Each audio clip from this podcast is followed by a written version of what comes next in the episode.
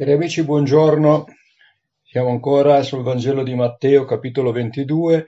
Oggi siamo al versetto 34 fino alla fine, il gran comandamento. I farisei, udito che egli aveva chiuso la bocca ai sadducei, si radunarono e uno di loro, dottore della legge, gli domandò per metterlo alla prova. Maestro, qual è nella legge il gran comandamento? E Gesù gli disse, Ama il Signore Dio con tutto il tuo cuore, con tutta la tua anima e con tutta la tua mente. Questo è il grande e primo comandamento. Il secondo, simile a questo, è ama il tuo prossimo come te stesso. Da questi due comandamenti dipendono tutta la legge e i profeti. Essendo i farisei riuniti, Gesù li interrogò dicendo Che cosa pensate del Cristo? Di chi è figlio? Essi gli risposero di Davide. Ed egli loro, come mai dunque Davide, ispirato dallo Spirito Santo, lo chiama Signore, dicendo, il Signore ha detto al mio Signore, siede alla mia destra finché io abbia messo i tuoi nemici sotto i tuoi piedi. Se dunque Davide lo chiama Signore, come può essere suo figlio? E nessuno poteva replicargli parola. Da quel giorno nessuno ardì più interrogarlo. Mettere alla prova Gesù. I farisei insistono con il loro atteggiamento di sfida e cercano di farlo cadere. Non è sbagliato mettere alla prova chi si dichiara profeta o chiunque si dica mandato da Dio. Quando noi lo facciamo, cioè quando noi mettiamo alla prova questi presunti uomini di Dio, applichiamo il consiglio della parola che ci invita a mettere alla prova quelli che si dicono pastori e dottori, per vedere se sono veramente mandati da Dio. A tal proposito possiamo citare alcuni passi della scrittura. Eh, leggo in Seconda Corinzi, capitolo 11, versetti 13 a 15, dove è scritto non c'è da meravigliarsene perché anche Satana si traverse da angelo di luce. Non è dunque cosa eccezionale se anche i suoi servitori si travestano da servitore di giustizia, la loro fine sarà secondo le loro opere. Poi Apocalisse 2, versetto 2, nella lettera alla chiesa di Efeso, lo Spirito dice io conosco le tue opere, la tua fatica, la tua costanza, so che non puoi sopportare i malvagi e hai messo alla prova quelli che si chiamano apostoli ma non lo sono e che li hai trovati bugiardi.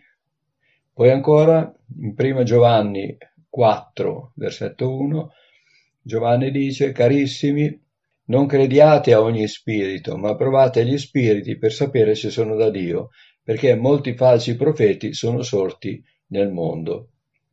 In questo caso i farisei, per partito preso, ossia rifiutando l'idea che Gesù sia il Messia, lo mettono alla prova per farlo cadere, non per avere una prova che sia veramente il figlio di Dio. Non sappiamo che cosa intendessero i farisei per gran comandamento, ma Gesù come risposta ne dà due che sono simili, legati fra loro e inscindibili. Amare Dio con tutte le nostre forze, con tutto il nostro essere, e amare il prossimo come noi stessi. Amare il prossimo senza amare Dio e viceversa non è vero amore. L'amore vero è quello che Dio mette nel cuore dell'uomo, L'amore umano è un mero sentimento egoistico. Molte persone credono di amare il prossimo perché si dedicano magari a opere sociali e umanitarie, ma se non amano Dio, se non hanno un vero rapporto con Lui, ricercano solo una soddisfazione personale, un appagamento del proprio ego. Ma anche dire di amare Dio senza che questo sentimento si traduca in amore per il prossimo è pura illusione. E l'Apostolo Giovanni ancora scrive, sempre nella sua prima epistola, questa volta al capitolo 4, nei versetti 20 e 21, se uno dice io amo Dio ma odia suo fratello è bugiardo, perché chi non ama suo fratello che ha visto non può amare Dio che non ha visto. Questo è il comandamento che abbiamo ricevuto da lui, che chi ama Dio ami anche suo fratello. Ora, osservando questi due comandamenti, Tutta la legge è osservata. Se amo Dio e il mio prossimo non faccio nulla per dispiacere né all'uno né all'altro, quindi non rubo, non uccido, non commetto adulterio, non mento e così via. Rispetto insomma tutta la legge e anche i profeti che erano suscitati da Dio per farla conoscere e rispettare.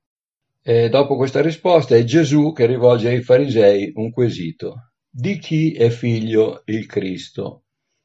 Tutti sapevano che il Cristo, quando si sarebbe manifestato, sarebbe disceso dalla stirpe di Davide, perché ciò è attestato dalle scritture e anche i farisei lo sanno e danno la giusta risposta, ma non credono che Gesù sia il Cristo. Secondo loro il Cristo si sarebbe manifestato al mondo probabilmente in maniera diversa, sicuramente immaginavano la manifestazione del Messia come un evento soprannaturale, ben visibile. Nella sua risposta Gesù rivela a loro e anche a noi qualcosa di nuovo, cioè che Gesù uomo, cioè quindi la sua parte umana, discende da Davide, come hanno risposto i farisei, come tutti sapevano. Ma Gesù il Cristo discende da Dio. Qualche spiegazione su questo termine, Cristo e Messia. Il termine Cristo è greco ed è sinonimo dell'ebraico Messia e significa unto. L'unzione era una pratica simbolica che stava ad indicare l'elezione di una persona per un servizio divino particolare, simboleggia la discesa dello Spirito Santo nella persona scelta da Dio. Venivano unti i re, i profeti e i sacerdoti per indicare che erano stati da Dio eletti.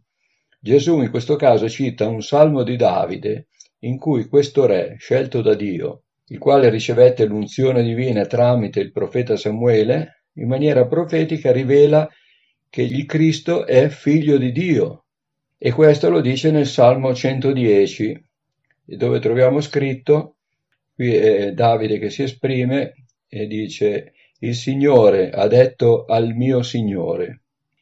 Il primo Signore è Dio e il secondo Signore citato è Gesù. Attualmente Gesù è seduto alla destra del Padre in attesa di essere nuovamente manifestato alla fine di quest'epoca come Re dei Re e Signore dei Signori, quando tutti gli attuali governi gli saranno sottoposti e tutti i nemici della verità saranno distrutti. Dopo aver ascoltato Gesù, queste sue risposte, i farisei non sanno cos'altro rispondere e cessano di tentarlo con questi trabocchetti. Ma a questo punto Gesù ha qualcosa da dir loro e li condanna pubblicamente. Questo lo vedremo nel prossimo capitolo, capitolo 23. Per oggi ci fermiamo qui, vi auguro una buona giornata, Dio vi benedica, pace a tutti.